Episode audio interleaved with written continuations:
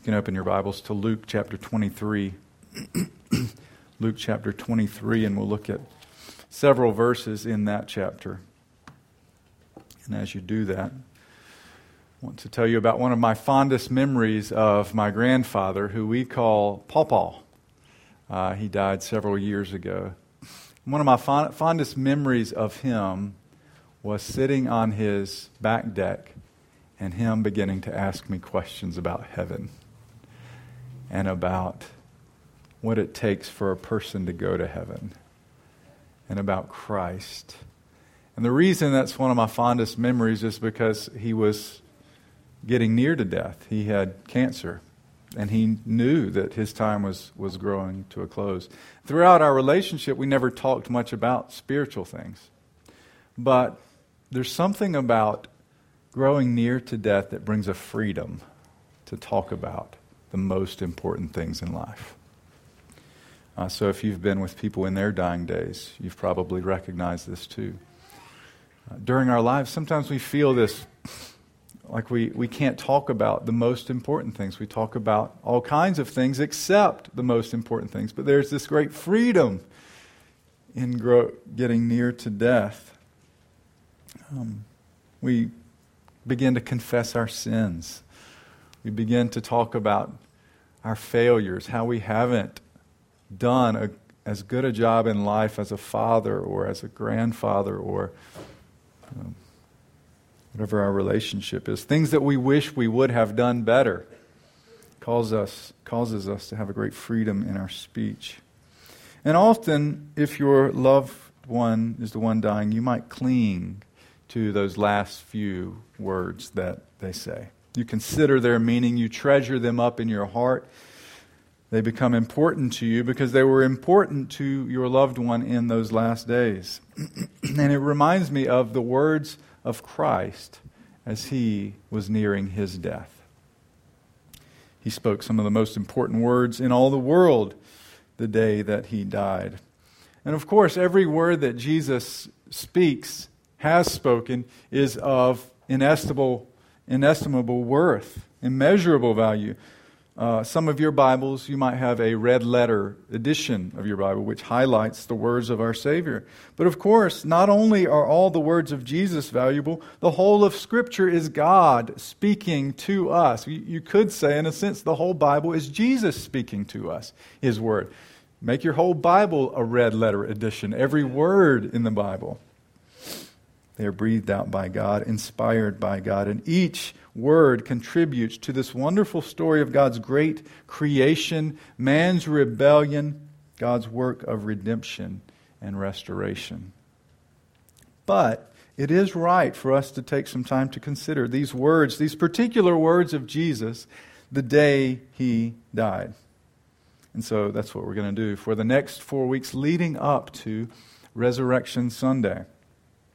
Now, traditionally, there are seven sayings of Jesus from the cross, so I'm only choosing four, but by doing that, I'm not saying those other few are unimportant. I've just settled on four that I think would be helpful for us and encouraging for us leading up to Resurrection Sunday. So this morning, we will consider the words from Luke 23 34 Father, forgive them, for they know not what they do. So follow along as I read a few more passage verses of scripture. Verses 26 through not quite 38 26 through um, 36 yeah through 38 i'm sorry. As the soldiers led him away they seized simon from cyrene who was on his way in from the country and put the cross on him and made him carry it behind jesus a large number of people followed him, including women who mourned and wailed for him. And Jesus turned to them and said, Daughters of Jerusalem, do not weep for me. Weep for yourselves and for your children. For the time will come when you will say, Blessed are the childless women, the wombs that never bore, and the breasts that never nursed. Then they will say to the mountains, Fall on us, and to the hills, Cover us. For if people do these things, when the tree is green, what will happen when it is dry? Two other men, both criminals, were also led out with him to be executed. And when they came to the place called the skull, they crucified him there, along with the criminals, one on his right and the other on his left. Jesus said, Father, forgive them, for they do not know what they are doing. And they divided up his clothes by casting lots. And the people stood watching, and the rulers even sneered at him. They said, He saved others, let him save himself, if he is God's Messiah, the chosen one. The soldiers also came up and mocked him. They offered him wine vinegar and said, If you are the king of the Jews, save yourself. There was a written notice above him which read, This is the king of the Jews. May God add his blessing to the reading of his word.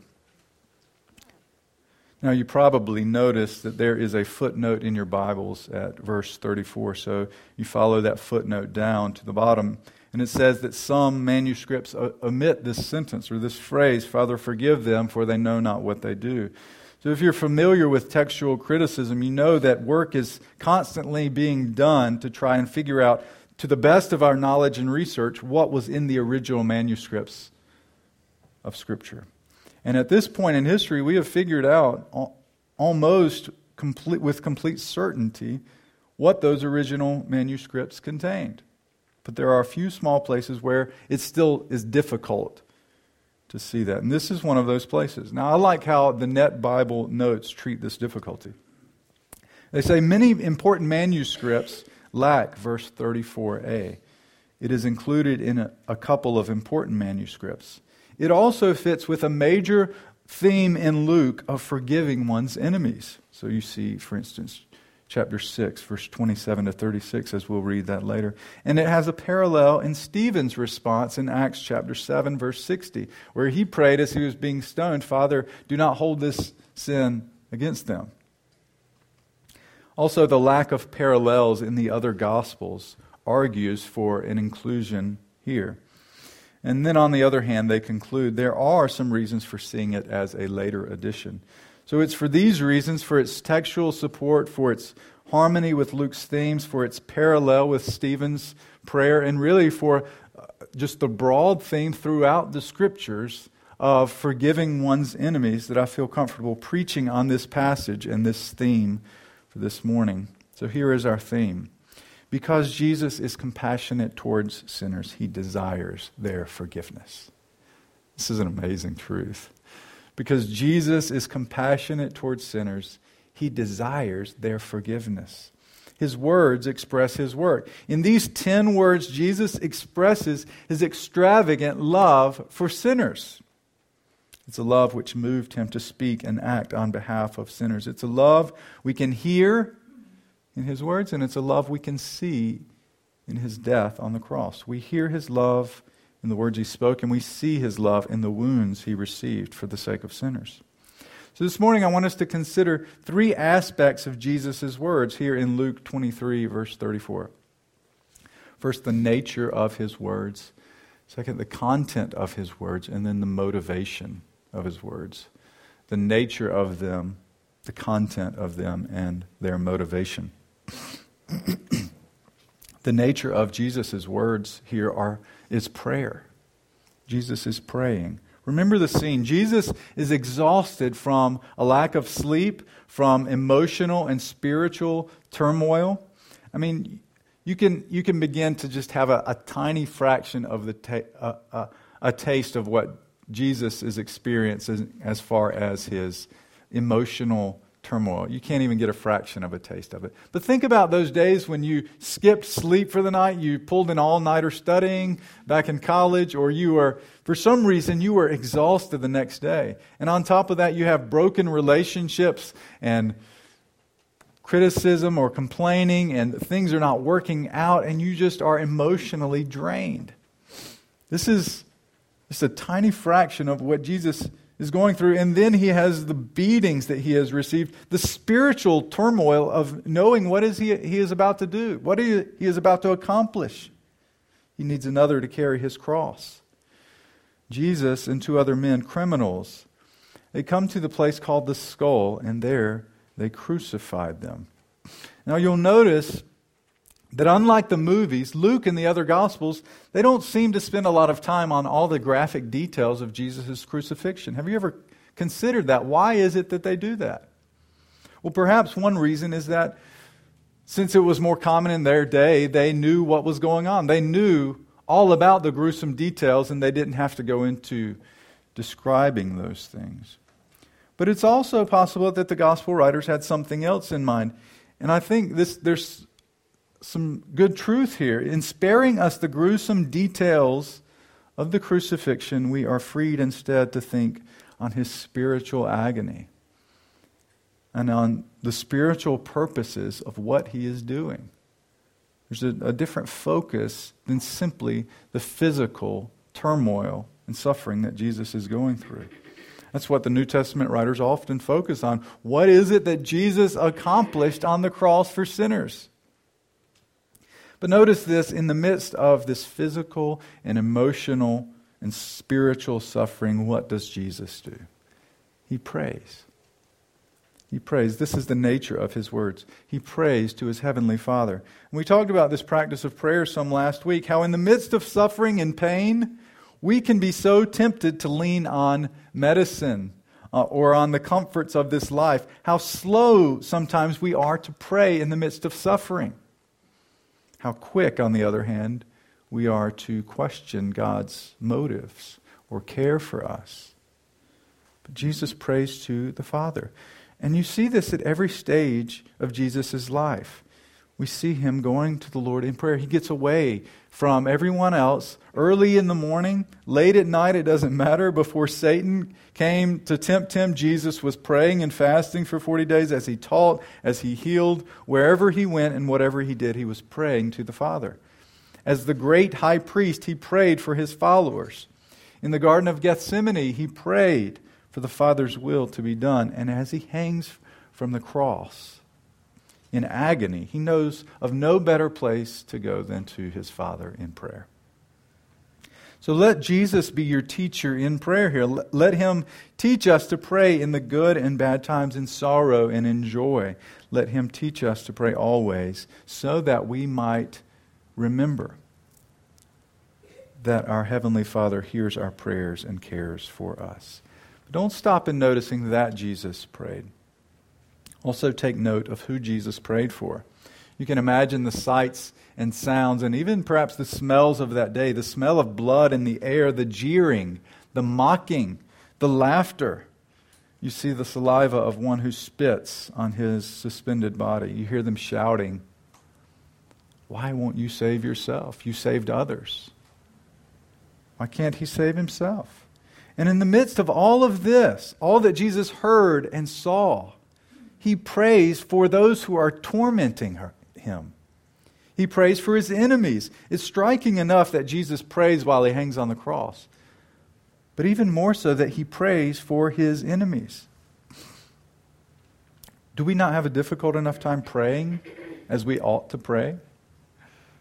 Spending time setting aside time for prayer, and then we have to pray for our enemies.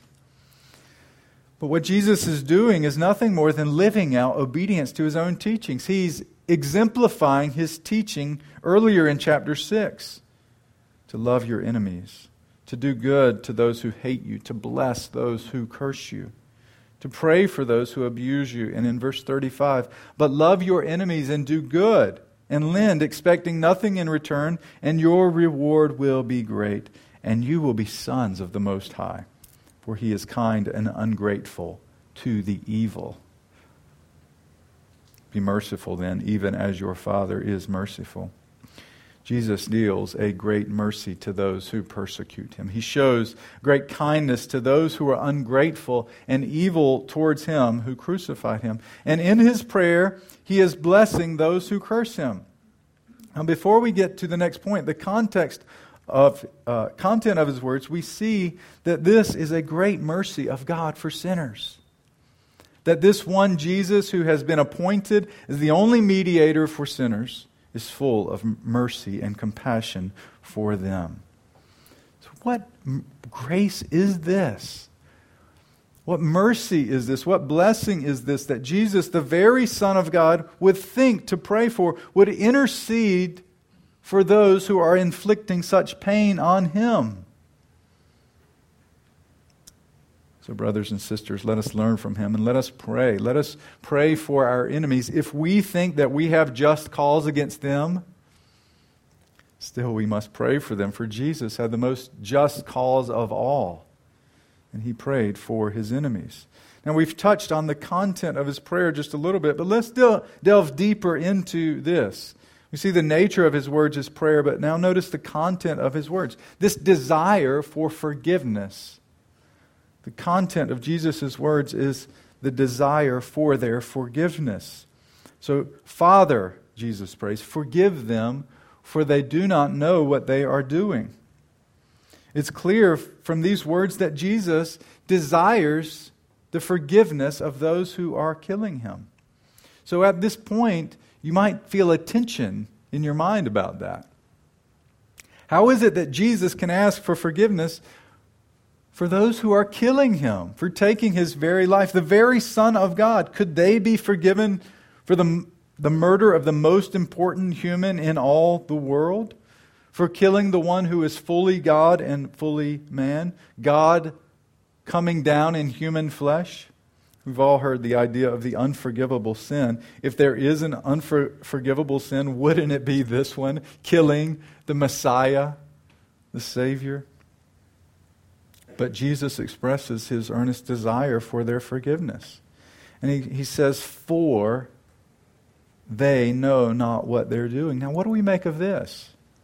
Is Jesus asking God to forgiving, forgive those who are killing him because of their ignorance? Is he excusing their sin for their lack of knowledge? when, not long after I first started serving you at CCR, I was driving down Fox Road in Raleigh and towards Louisburg Road.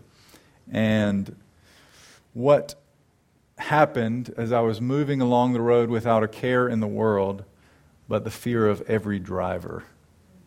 Blue lights behind me. And of course, your heart starts racing a little bit. You think, oh no, what have I done now?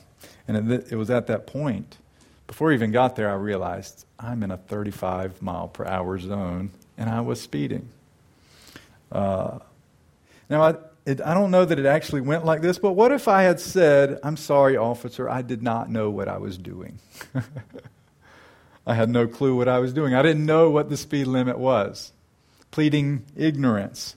What do you think he would do? Would he let me off with a warning and say, I'll just give you a warning this time?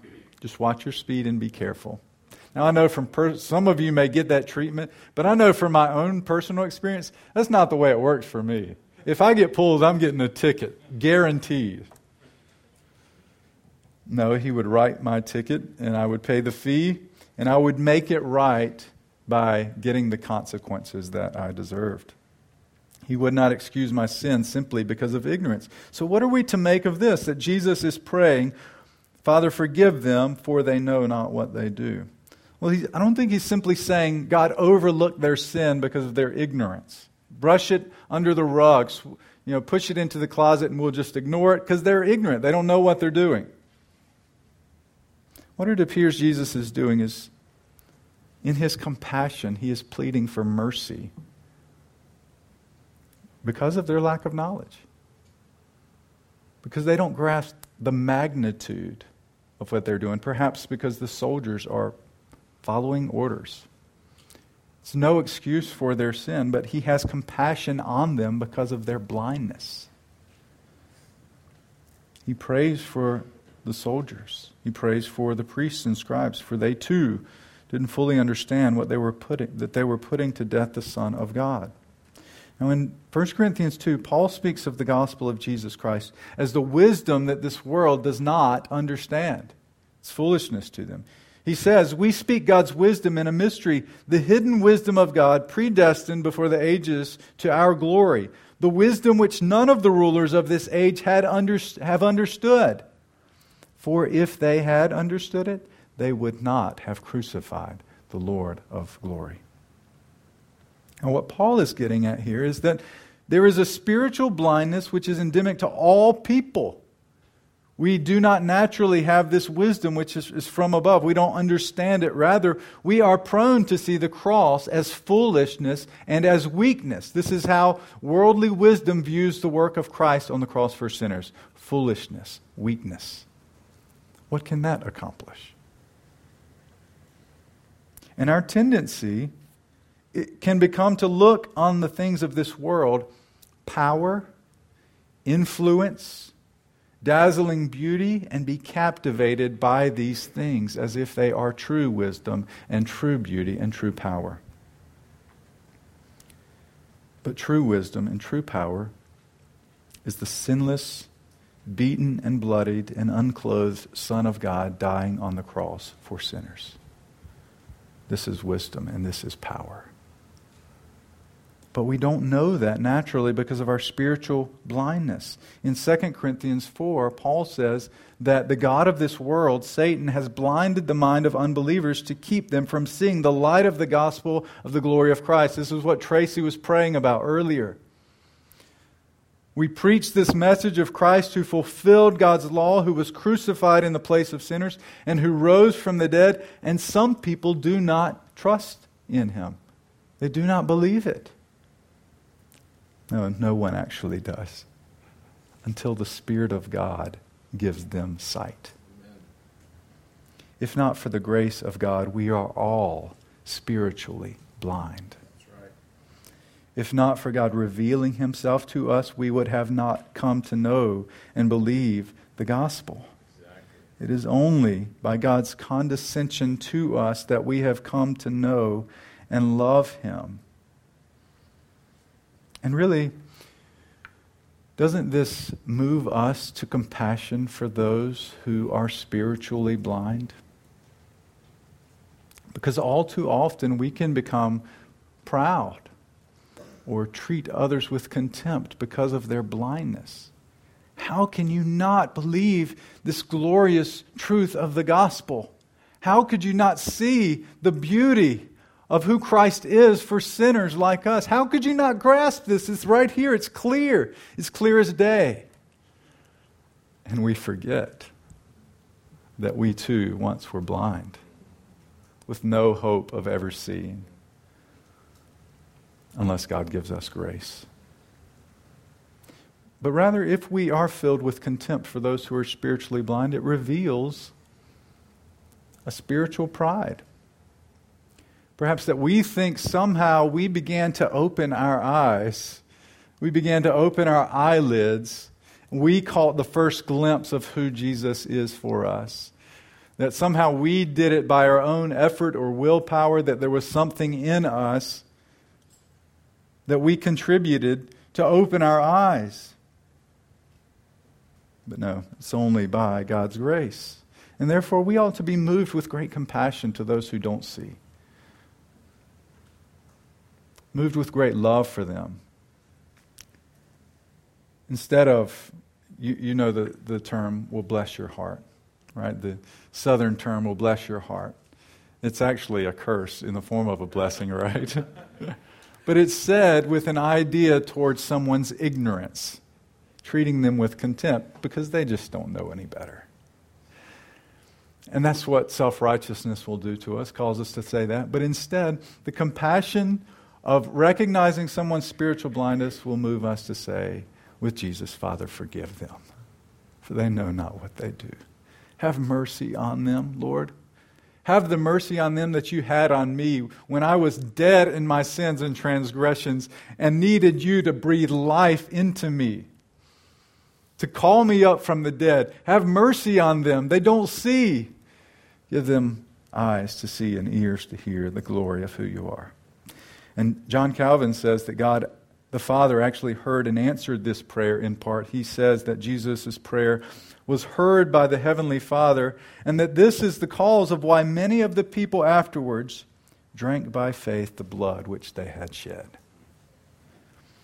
See, God forgives not by overlooking sin because of ignorance, but by sending His Son to pay for it. For any and all who will come to Him in repentance and faith. Now, another great preacher, Charles Spurgeon, does a great job of bringing this home to us.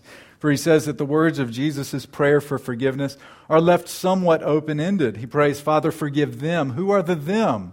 Now, of course, they were, it refers to primarily the soldiers and also the, the priests and the scribes who did this horrible thing. Forgive them, for they know not what they do. But Calvin says that they give hope to every lost soul who hears them. Listen to this. He says, Now, in that pronoun them, I feel that I can crawl. Can you get in there? Oh, by a humble faith. Appropriate the cross of Christ by trusting in it and get into that big little word, them.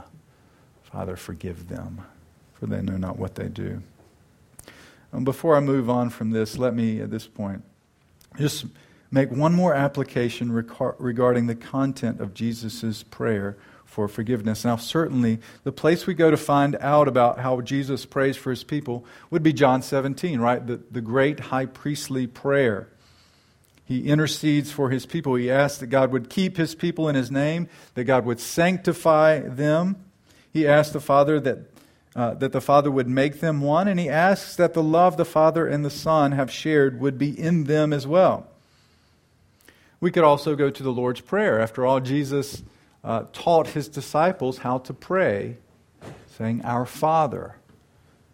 Continuing on with the Lord's Prayer. But do not overlook this. There is a lesson for us here as well. For here at the cross, we get a window into the prayer life of the Son of God, our mediator. We get a glimpse of how he makes intercession for sinners. And here is our comfort, brothers and sisters in Christ. If Jesus Christ has such compassion, such mercy, such love as to pray for the forgiveness of those who killed him, what will his prayers look like for those who have been washed by his blood, who have been reconciled to the Father? How glorious is the content of Jesus' prayers for those who have been washed clean by his blood shed for them. How full of grace and tenderness the prayers of Jesus must be for those he purchased back from the dead. This is a tremendous comfort to those who are in Christ. That in your sorrows, that in your trials, that in your temptations, the Savior makes intercession for his people, and the Father hears him and answers for our. This is wonderful news. You probably remember the story of Ruby Bridges. In 1960, she was one of four black children that began attending all white schools. She was the only black child in her school in this integration. And she recounts the story of walking up the side, up the, the walkway to the school and seeing people all around her shout, throw things. And this was, she was from New Orleans, so she said it seemed a lot like Mardi Gras. People were shouting and throwing things all around. And it wasn't until she got inside the school that she recognized what the people were doing, what all these white people gathered around were doing. And she saw a lady with a little black doll in a coffin. She says that affected her more than anything else. Can you imagine the horror of going through that? Her mom suggested that she begin to pray. Begin to pray. And so she doesn't remember the content of the prayer, but the doctor who began counseling with her listened to the words that she spoke to her teacher and recorded some of her words. What it was she prayed often as she walked through that mass of people. And she prayed, God, please, God, try to forgive these people. Because even if they say those bad things, they don't know what they're doing. So you could forgive them just like you did those folks a long time ago when they said terrible things about you. I don't know her spiritual state, but that is moving with compassion. That little girl, if that little girl can pray this for her enemies, how ought we, the children of God, pray for those who persecute us. Jesus prays, and the content of his prayer is forgiveness. And we've hit on this already some, but notice finally the motivation of his words. The motivation of his words is love. Now you have to ask yourself what would move a person to pray such a prayer? The word love is not actually here as a description of why Jesus prayed, but it's written all over the pages. And it's really written throughout the book of Luke and the book of the Bible itself. Jesus showed compassion throughout his life on the Gentiles, the Samaritans, the tax collectors, the lepers, those who are outcast from the society. One of Luke's concerns throughout his account is to accurately portray Christ as the lover of sinners. And in his closing scenes and by writing some of the final words of Jesus, Luke puts an exclamation point on this on Jesus' love for sinners. For it's not that just, just that Jesus had love and compassion for sinners, he had compassion on even the worst of sinners, as we have seen, those who took his very life. But this is nothing new, is it? Isn't this God, how God has dealt with people throughout history? Sometimes we make this distinction that isn't true and can actually be quite harmful. Some people say this that the Old Testament God is one of wrath and vengeance. And I like the New Testament God because he's full of love and grace and mercy. And that's just not true, is it? What do we make of the many words of Jesus regarding the topic of hell and judgment, of the woes that he pronounces on the scribes and Pharisees, of those who reject him? What do we make of the book of Revelation with its warnings, descriptions in amazing detail of the judgment which will come against those who rebel against the king? But also, considering the Old Testament, what of the God who spared Adam and Eve in the garden even though they deserved an immediate penalty for their sins. But what did he do? Provided them skins for clothes. And he promised them that their seed, their offspring, would come and make things right. Or what of the God who puts the rainbow in the sky as a reminder that he will never again destroy the world by flood? Or of the God who passed by Moses and proclaimed, The Lord, the Lord God, compassionate and gracious, slow to anger and abounding in loving kindness and truth. Or What of the God who patiently leads his grumbling people to the promised land? Course, time wouldn't permit me to talk about the love of God seen throughout the Old Testament. But it's enough to say with John God is love, and we love because he first loved us. And God is the prime mover in all these things. He is the one who takes initiative with sinners, the one who condescends, the one who comes down to walk among us. And He is the one who raised up and cruci- was raised up and crucified as an atonement for sins. You see, His compassion and love for sinners not only moves Him to desire and pray for the forgiveness of sinners, but moves Him to work for it, to die for the forgiveness of sins, to provide the basis for that forgiveness he desires. So, what we have in the words of Jesus are not simply well wishes or hopeful platitudes. We have Jesus expressing in words what he is actually accomplishing by his work on the cross.